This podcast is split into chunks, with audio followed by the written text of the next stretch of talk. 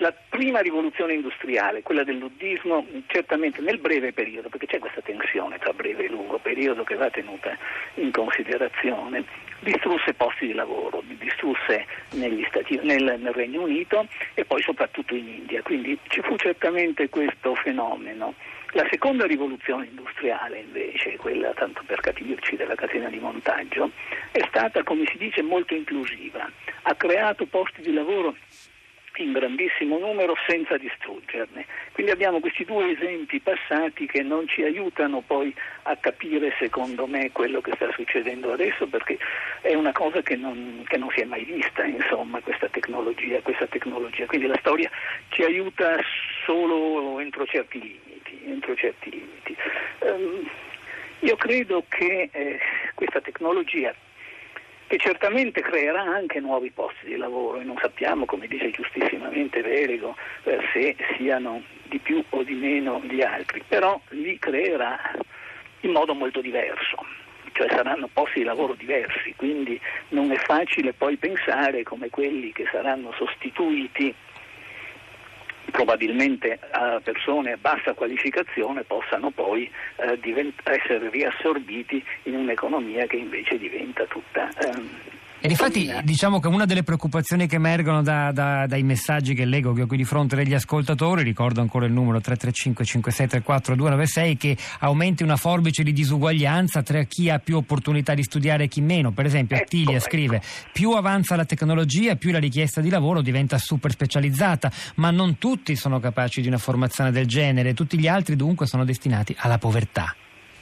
Eh, ma qui, qui, io sono molto d'accordo con Perico, bisogna puntare moltissimo sulla formazione. Noi in Italia siamo in una situazione da questo punto di vista molto critica e poi bisogna cercare di indirizzare la tecnologia. Quindi io vedo anche però delle, delle prospettive che possono essere anche mm, molto, molto così portarci a sognare il sogno di Marx, il sogno di Keynes, no?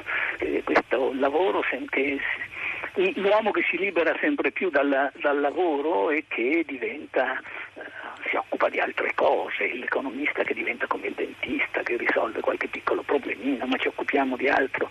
E questo potrebbe essere un sogno forse alla portata delle prossime generazioni a rivoluzione tecnologica, però c'è un grosso problema che va affrontato come, che è quello della distribuzione del reddito. Non possiamo pensare che questo mondo concentri un reddito elevatissimo nei pochi produttori che rimangono e gli altri cosa fanno? Girano per le strade senza avere nemmeno la possibilità di acquistare i prodotti che vengono. Per rifarci creati. al passato, in breve sintesi, la, la, la, grande rivoluzione industriale a cui tutti guardano come un modello che oggi in qualche modo sta tornando, cosa portò? Più disuguaglianza o Dunque, nel um, breve periodo la grande rivoluzione industriale del, del primo Ottocento fece accrescere la disuguaglianza in Inghilterra, mentre la seconda rivoluzione industriale, quella della catena di montaggio, insomma di fine Ottocento, primi anni del Novecento, fino al 1970, fu un grande eh, motore di uguaglianza, quindi fece diminuire molto la disuguaglianza. Eh, questa qui... Quale, questa quale le ricorda questa qui, la prima o la seconda rivoluzione industriale, quella che stiamo vivendo invece oggi nel XXI secolo? Al momento mi ricorda di più la, la, la prima, cioè cresce, mi pare che cresca la disuguaglianza soprattutto per via della tecnologia più che per via della globalizzazione, però come dice Perego dipende da noi, dipende dobbiamo da essere, essere, in grado di, di indirizzare, questo, di... È gran, questo è il grande tema della politica dei nostri giorni, della società dei nostri giorni, altro che occuparci di piccole, di piccolezze.